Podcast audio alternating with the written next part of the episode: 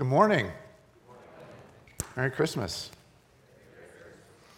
Hey, uh, my name's Tim, and I'm the lead pastor here at Mosaic. And uh, if you're in the room, welcome. It's so good to be here with you. If you're watching online, uh, good morning. Glad that you're here joining in with us. And if you're listening or watching at another time, Merry Christmas to you as well. Um, we're gonna we're gonna continue on. I can't. I, it's weird to say this is the third Sunday of Advent. Um, I can't believe that we're here already. Um, it feels weird that Christmas is about two weeks away. Um, it's happening really fast. Um, and uh, before we get into that verse that, that Amy and Beatrice just read, I want to I wanna take just a couple minutes with us and, uh, and just talk about something that's coming up of, of where God's leading us as a church. Um, we spent September and October in a series that we called Garden Houses uh, and families. And it was centered around three questions um, What sustains our life? Um, hopefully, you've considered that before. You're answering that in some way. We're all answering that in some way. What sustains our life? What is it that drives us? What's at the center of, of where we're going? What directs us? And for us, we want to be a, a people and a community that answer that with, with Jesus. Um, Jesus is the one that sustains our life. The second question was uh, Where has God placed you? Who's God placed you near? Where, where are you? Where, where's your house, so to speak? Where's a key amount of time in your week, in your day, in your year? Where, where are you and who are you around? And the third question was, who are you with? Um, those three questions help direct us to where God is, is leading us as a church, the vision that He has given us in this next season of who He's calling us to be. One way that is really helpful to think about that is that we're in a city and a, and a region that desperately needs Jesus. Um, and Jesus has invited us to, to follow him into this time and place uh, and to be his light in this place that is often so dark. We want to be a light for the good news of Jesus, for the person of Jesus. Uh, and we want to be a church that is consistently calling ourselves to that and then sending us out to wherever God has placed us in, in and around our city. To be a church that is consistently and regularly celebrating the sending out of his people, his missionaries to to this place, to our city. Uh, and as we look out ahead, there's a number of things that, that we need to do that will help us get there. Um, this is not scientific. I've been, I've been testing this out in our forums, um, but I want to share a piece of information with you that is not, uh, it's not scientific. Um, to be perfectly honest, it's, it's based on a little bit of data, but not a whole lot. Um, but my kind of best guess as a pastor right now uh, is that our church is, uh, if you were to say on a, on a Sunday, uh, where is Mosaic? Um, I think, and again, not scientific, so don't totally hold me to this. I'd be curious if you've got another uh, reference point or, or, or, perspective on this. But on a Sunday, where is Mosaic? I think there's a, about a third of our church family uh, is here in this room at this address. Uh, I think about a third of our church family uh, is in their own home watching uh, online, either from their couch, their kitchen, or their bed. Um, I don't have any data on that, nor do I want it. Um, but I think about a third of our church family is at home. And then I think th- another third of our church family is uh, either uh, still asleep, uh, is on vacation, um, or is just deciding where they want to be and, and who they are right now, kind of an undecided kind of place in their life. So I, I don't know that that's totally accurate, but that's my best guess to date. What that means is that we are in a new reality of where we're in multiple places at the same time. We're not just in this building on Sunday, we're at home or we're watching or checking in at another time. And that's weird and different and completely foreign uh, to who we have always been as a church, to who many churches have always been. And at the same time, I think that's a tremendous opportunity.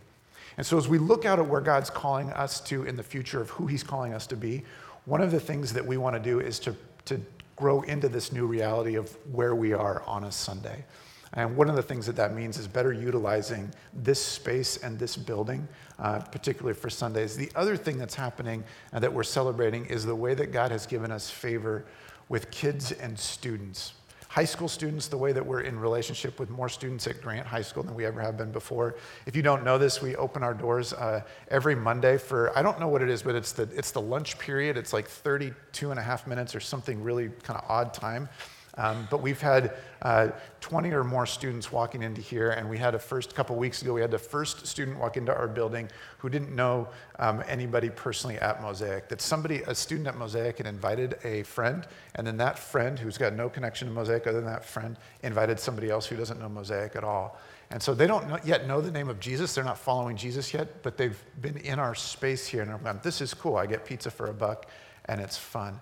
Um, we've got a new middle school director just for the last couple months, Emily, um, our middle school. Mi-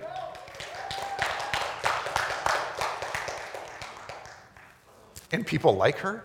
I mean, it's, it's fantastic. Um, she's great, but we have, we have favor with middle school students. We have favor, and we have for our whole history as a church with, with the youngest among us, our, our, our kids, and we want to continue to do that. And so, um, starting in January, what we're doing is this fundraising effort. You heard Connor mention it. We've been talking about it for a number of weeks, but it's called Now and Next and it's, it's going to go for two years, and we're going to raise $2.5 million, and that includes two years of our annual budget, plus an additional $300,000 in order to better utilize this space, put some security around the building so that we can be good neighbors, uh, renovate our space for our students and our kids in our lower level, uh, renovate our kitchen that is uh, going on about 80 years old or something ridiculous, and it really needs it, uh, and then a, a tech upgrade in here so that we can better be both here and at home on Sunday mornings. Um, so there's a whole lot more that goes into that. But here's what, what we're asking all of us to do is, is to do three things between now and the end of January. Uh, and here, just real, real easy handles, hopefully for you, is to assess, pray, and commit. And here's, here's what I mean by that. When I say assess, is when we look at our finances, that you would, that you would assess what, what money looks like for you in, in your life. Um, and, and there's two questions that go along with this as you think about assessing, and, and that's what you give and why you give.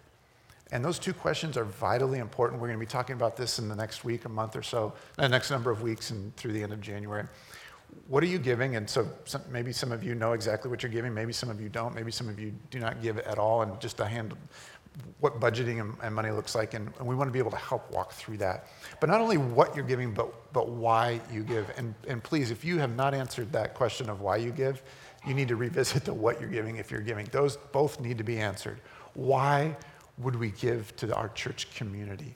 And so we want to answer those in the next number of weeks. But I want, we want to all ask and answer those two questions, assess what money looks like as we hold it before God right now. And the second thing is this that you would, that you would pray uh, that you would s- spend some time between now and the end of January praying about what is God calling you to. Maybe it's to start giving. Uh, maybe it's to um, reevaluate what giving looks like for you. Uh, maybe that's a, a, a, deep practice and it's a regular part of your life, and God's asking you to give above and beyond that. You would, you would pray about that and consider that. And then the third is to make a commitment. And we're going to do that in, over the middle three weeks of January, the 9th, the 16th, and the 23rd and then we're going to celebrate um, at the end of January. And what that's going to look like is we're all going to commit. We need some things to help get us in, in place for this next season. But more than that, we collectively as a church want to grow in our, how we're stewarding the resources that God has given us. That's a discipleship issue of how we hold that before God.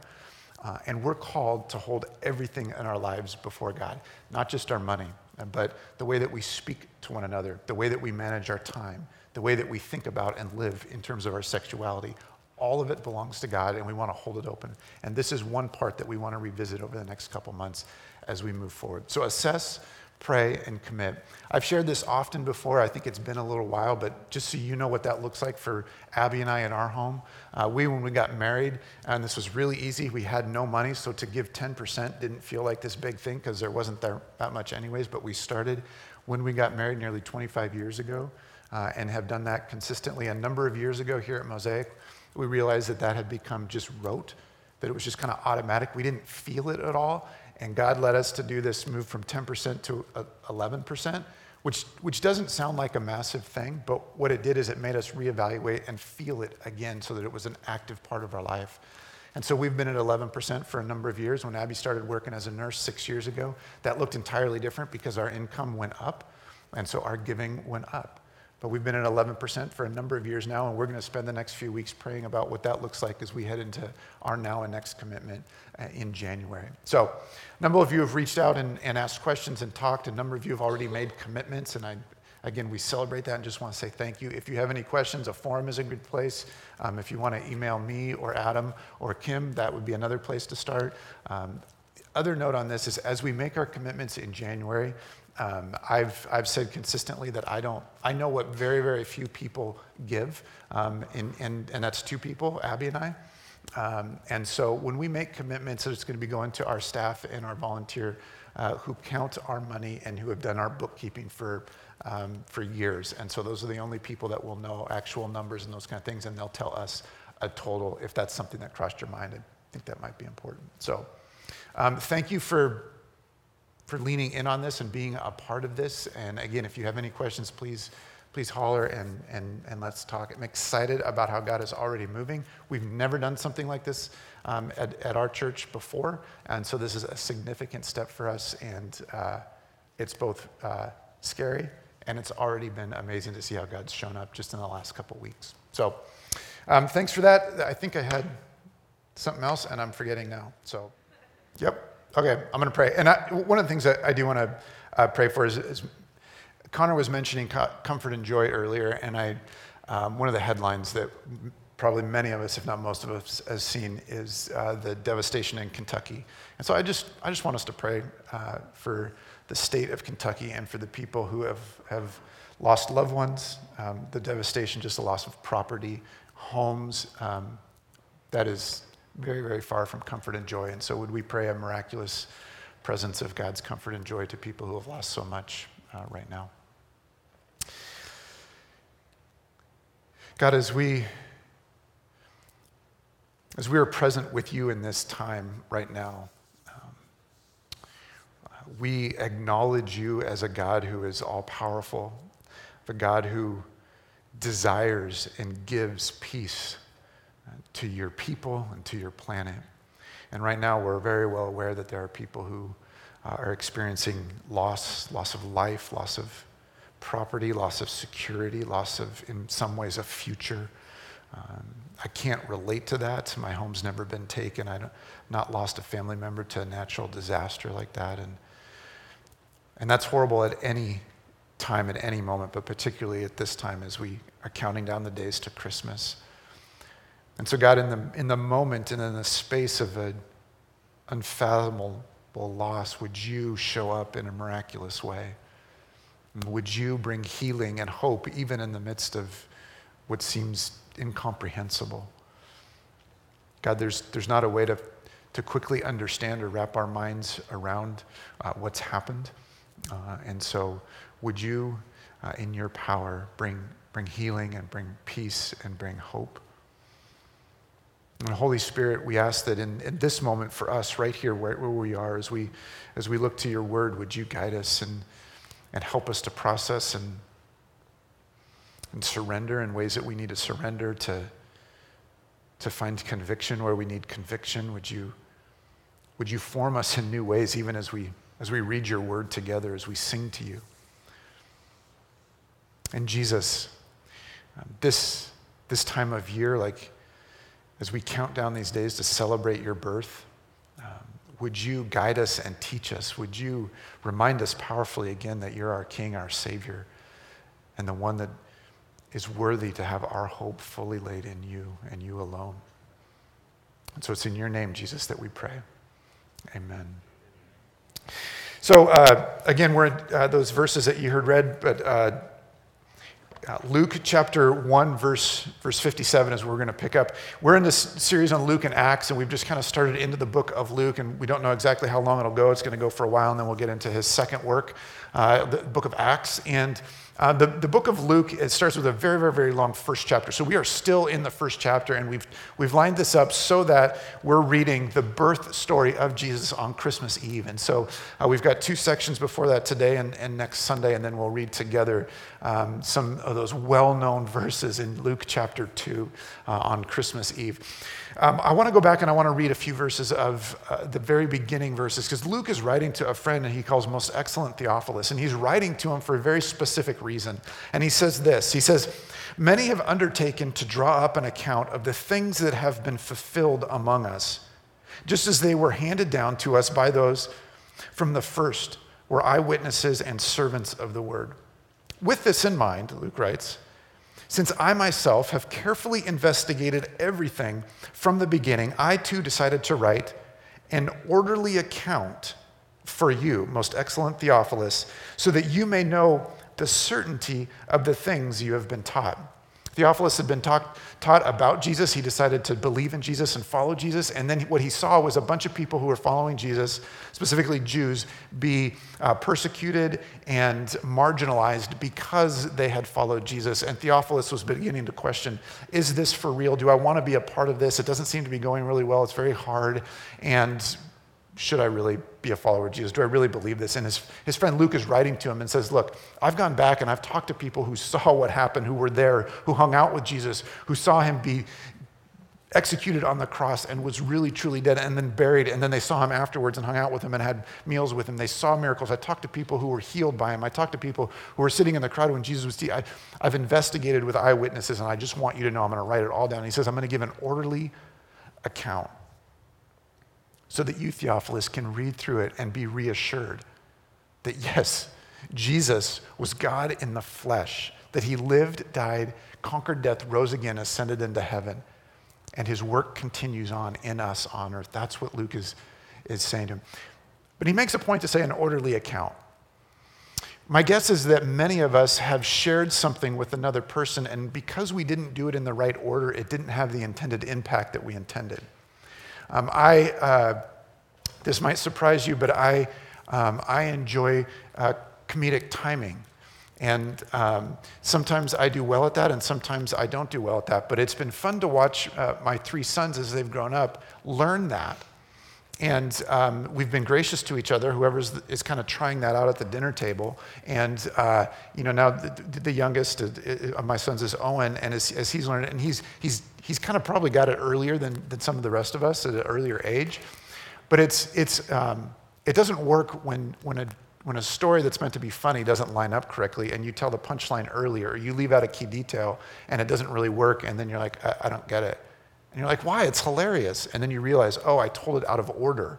And if I would have told it in order, it would have been really funny. And the, the same is true with a, a non funny story. If you want to tell a story for impact, you've got to get the order right, or it misses out. And Luke is, knows that. He's writing with that effect. I'm going to tell you a story, and I'm going to put it in this order. And as it unveils itself over time, the impact of it is going to be even more dramatic because of the order that I tell it in. And so we're now tail end of the first chapter of Luke. And all that we've heard so far is his first intro, this is why I'm writing. And then he goes, I'm going to foretell the birth of John. I'm going to foretell the birth of Jesus. And then Mary and, and Elizabeth are going to have a little visit. And then Mary's going to sing a song.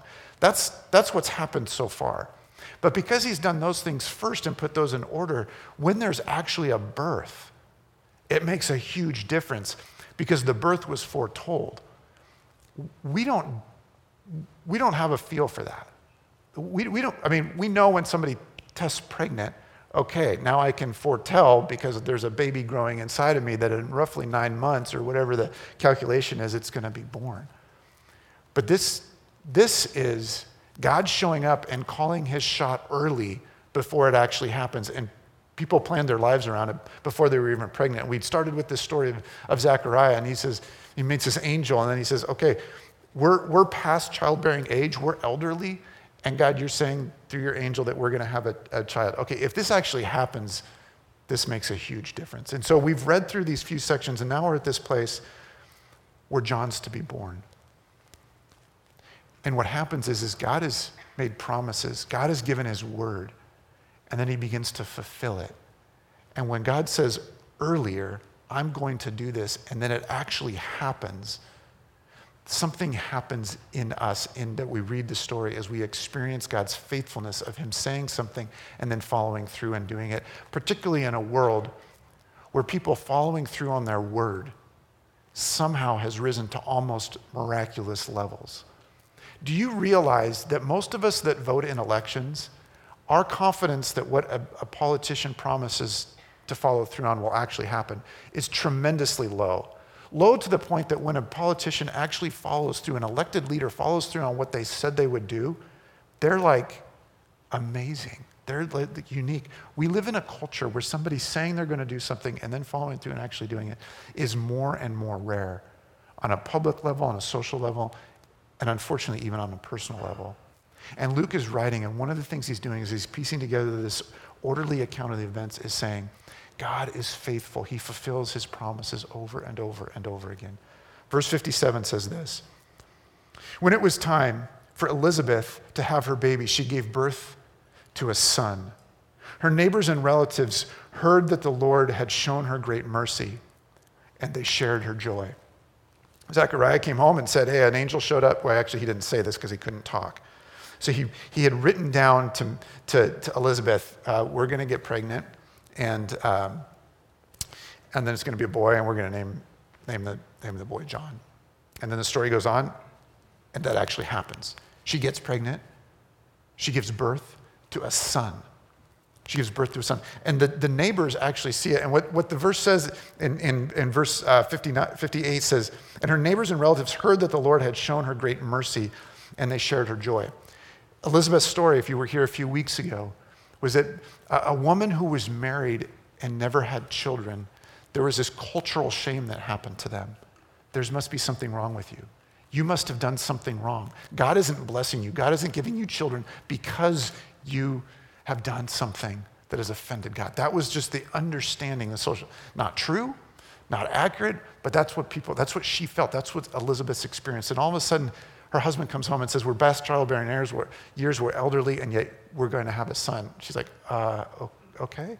Then she gets pregnant. Then she gives birth to a son. It actually happens. And her neighbors and relatives realize that God has shown her mercy. Mercy um, there's a couple different meanings to mercy. Um, in, a, in like a, a, judicial sense, in a court setting, mercy is um, when mercy is shown, it's that something was deserved but wasn't given. So a penalty that was earned was withheld.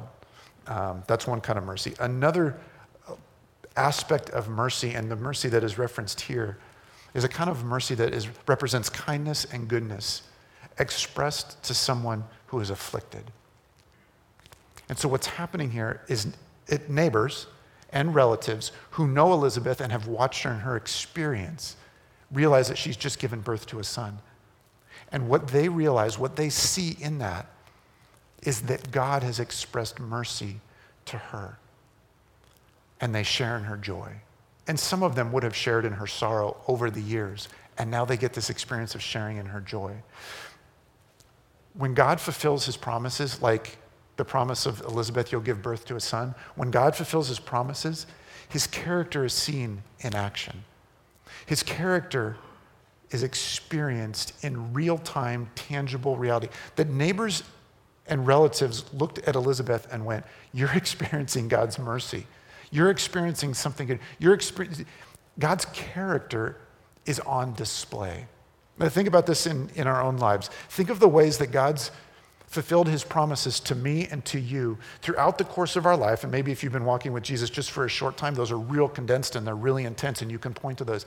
If it's spread out over a lifetime, you've got long stories where God has have proven faithful over time, or maybe you've prayed for something for a long, long time and it finally comes through, and you can say, Yes, I can remember all of this calling out and pleading with God, and then, and then he fulfilled his promises. Fulfill his promises that he's, he's going to uh, provide for us that He's going to provide for us. And we have stories of, of saying, I was in need, I was in want, and God provided in this, this way that surprised me and shocked me, that somebody gave me a gift that I didn't expect, or somebody, anonymous person dropped off something for me that I needed at a time, and I didn't think I was going to be making these bills. I didn't think I was going to be able to stay in my house. I didn't think we were able to pay for these medical bills, and God provided in some way. And the numbers were getting really close, and we weren't sure if we were going to make it, and then God provides in some way. And I know that God is good and generous because of that. Well, one of God's promises to us is that He won't give us anything that, that is too, too much for us to handle when it comes to temptation, that He's not going to tempt us beyond what we can handle. And most of it, well, maybe I'll say this. There have been times where I've said, ah, I don't know that I'm experiencing that exactly how that sounds, because I think this is more than I can handle. I don't know that God is fulfilling that promise that He won't tempt me beyond what I can handle. And just because we've given in to temptation and just because we've failed in that doesn't mean that he's, he hasn't fulfilled his promise. That's actually more reflective of us. But we can tell stories when we've invited a few other people into our life and says, hey, I'm struggling with this one particular thing, with how I, how I speak to other people. And I lose my temper and I say these things, or, or how I spend money compulsively, or how I haven't been able to, to resist the temptation of pornography on my screen or my computer or my phone or whatever it might be. And I've invited people into my life and realized I can, I can walk through this. I, I don't make the right decision all the time. Sometimes I give in, but I have other people that are speaking into my life and helping me, supporting me, holding me accountable, representing God's forgiveness to me when I share where I've failed. And I know the truth that God's not tempting me beyond what I can handle. It's that I'm not trusting Him in those moments. And when God does provide a way out, when does, God does provide a word of encouragement or a phone call right when I need it, and the help along the way, I realize that His character is trustworthy and good and walks with me through that. When God fulfills his promises, it reveals his good character in real time, in action around us. And that's what Elizabeth's neighbors and relatives experienced. Verse 59 says this On the eighth day, they came to circumcise the child, and they were going to name him after his father, Zechariah. But his mother spoke up and said, No, he is to be called John. They said to her, uh, There is no one among your relatives who has that name. They're helping her out there. They're just letting her know. That's, that's, not, that's not a name that goes with your family. Then they made signs to his father, this is to Zechariah, to find out what he would like to name the child. He asked for a writing tablet, and a great debate went on between whether it should be Mac or Android. And to everyone's astonishment, he wrote, His name is John. Immediately his mouth was opened and his tongue set free, and he began to speak, praising God. I think it's hilarious that they handed him a tablet. Like I actually had to look that up because I was like, what, what, what is, like, what does that mean? Like chalk? Like he read on chalk? Was it like a, like an early version of Etch a Sketch? Like what kind of tablet was it? Uh, and maybe you don't care about this, but I found this fascinating. It's like a thin piece of wood, and they would melt wax on it, and they would get one shot to write like one word or one sentence in the wax, and then they could read it. Zechariah couldn't speak. He couldn't speak because when he was in the presence of an angel and absolutely freaked out, and the angel said to him, You're going to give birth to a son, he was like, Hey, angel friend, can I, can I have a sign so that I know this is going to happen? Depending on your personality, you can relate to that or you can't relate to that. Some of us have a personality when somebody gives us good news, we're in.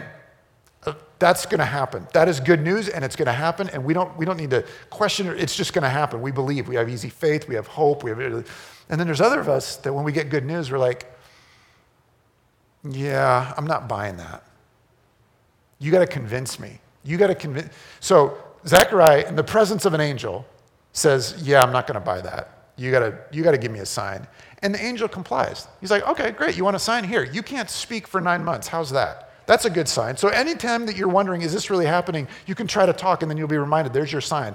I'm doing something here. God is at work here, so you just know there's a sign built in for nine months plus whatever time it takes you to get pregnant, and then those nine months. So there you go, you can't speak. So they have to say, like, hey, Zechariah, you can't talk, and your wife is trying to name this child John, which obviously is not his name because your name is Zechariah. So that's the first name he's going to choose. And if they don't want to go with Zechariah because you don't want a junior, then you're going to pick somebody else in your family line.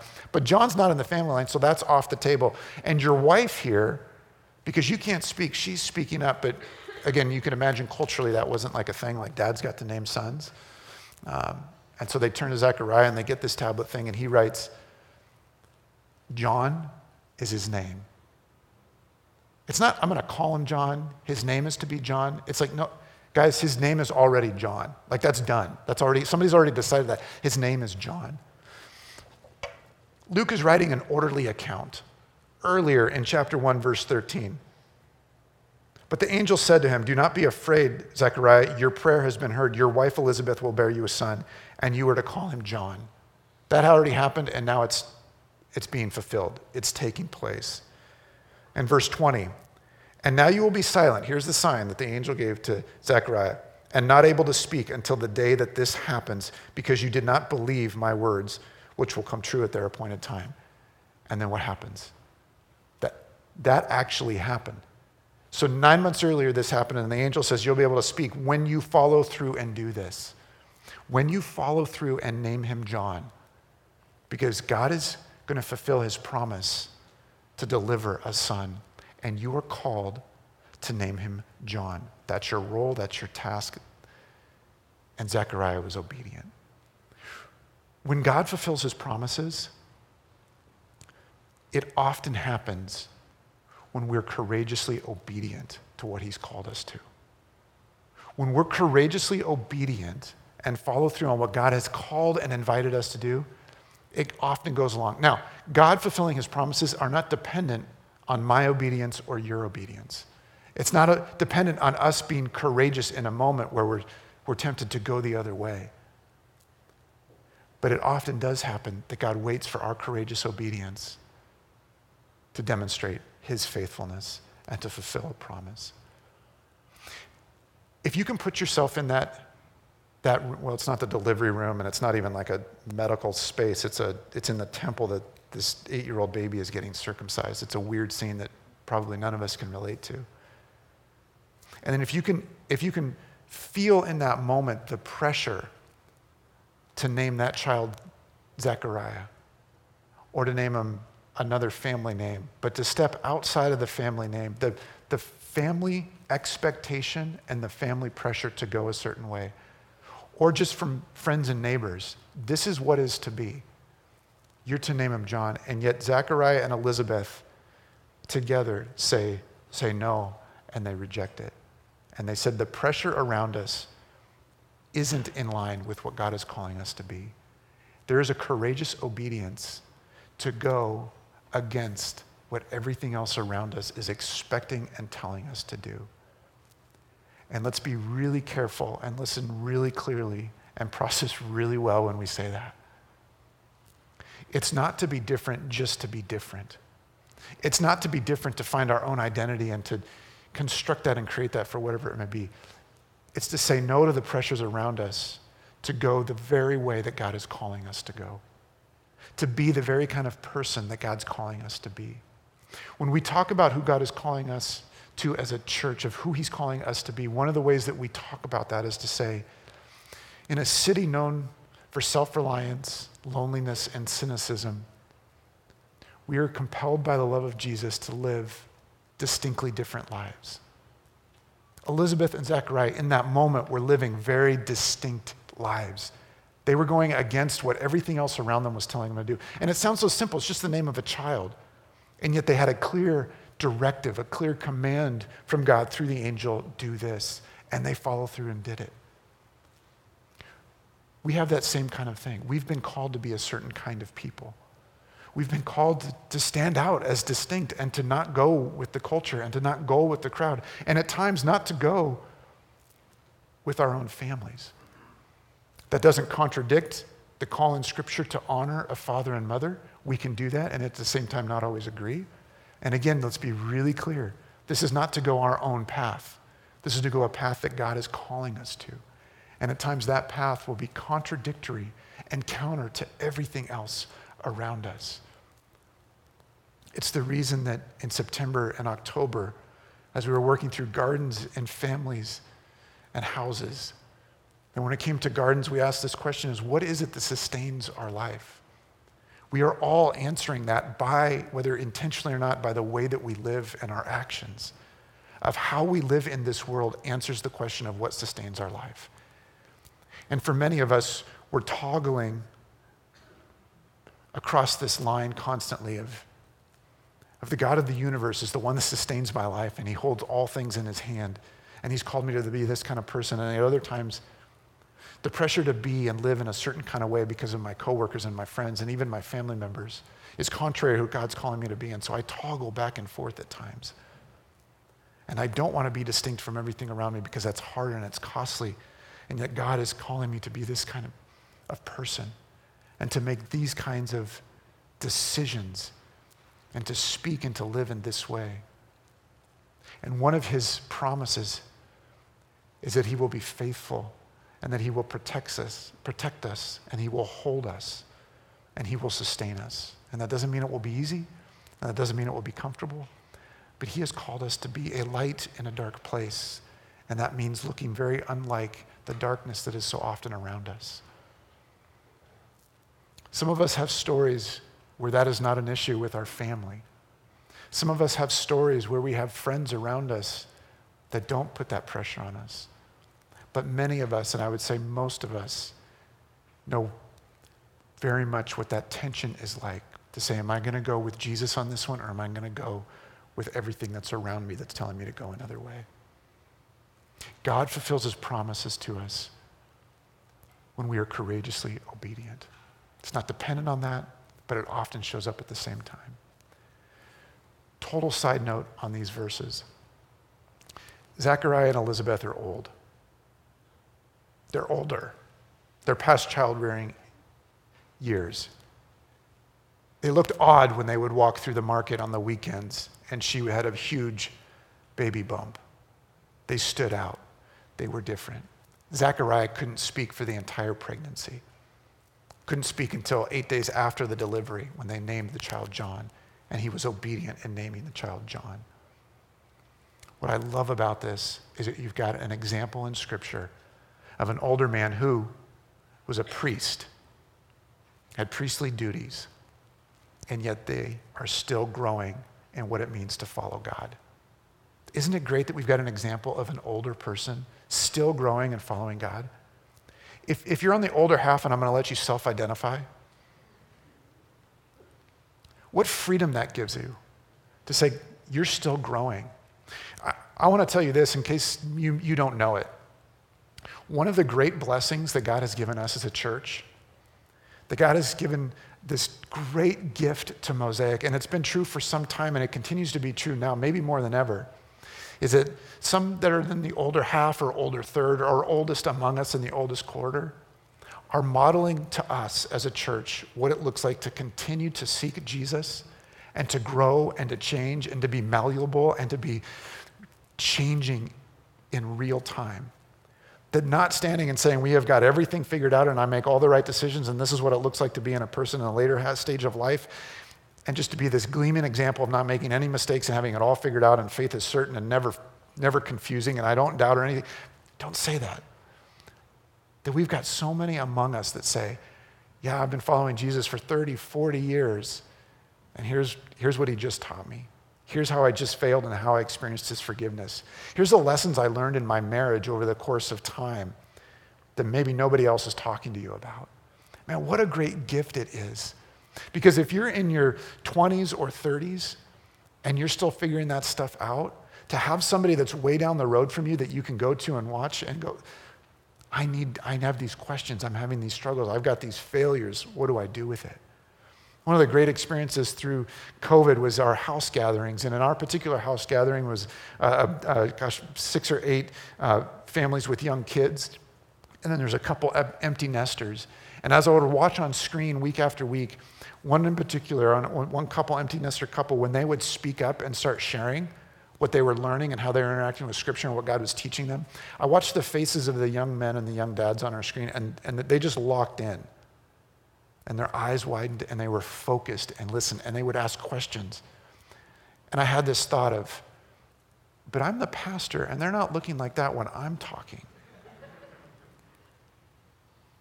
And it was beautiful to watch. And here's a man who's walked with Jesus for 35, 45 years, sharing his pain and his struggles and experience. And here's young dads and young husbands listening to every word that he has to say. What a gift. What a gift we have. And so, thank you to those of you that are in your second half of life or your last third or quarter, whatever you want to self identify as, that you're holding your life open and saying, This is what God is teaching me. This is how I'm growing. You think I'm perfect? Let me share all this with you. Oh, that is so helpful. And if you're in your 20s and your 30s and your 40s, I'll include that because that's where I'm at. We need that. We need to hear from that. Last few verses say this All the neighbors were filled with awe. And throughout the hill country of Judea, people were talking about all these things.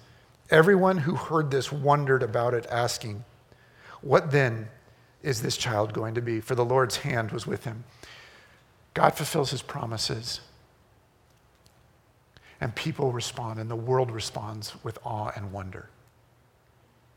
That doesn't mean they have faith, but there's an awe and wonder when God's character, God's power, God's faithfulness bursts into our world and we experience in real time right here that the world can't help but respond with awe and wonder. They might just ask questions on what is going on there, what's happening there. I have a friend who I've been mentoring for a couple years who's in a play, um, Pasadena, uh, Portland, sorry, Pasadena, whoa. There's a Pasadena Playhouse as well. Um, Portland Playhouse here, uh, just not too far away.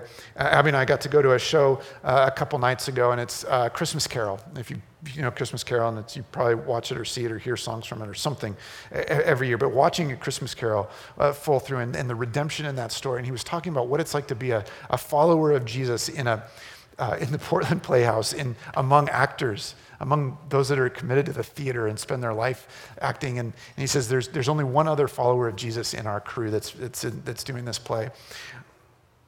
But the story of A Christmas Carol, because it has redemption in it, and they know I'm a follower of Jesus, they're asking these questions of things like can people really change?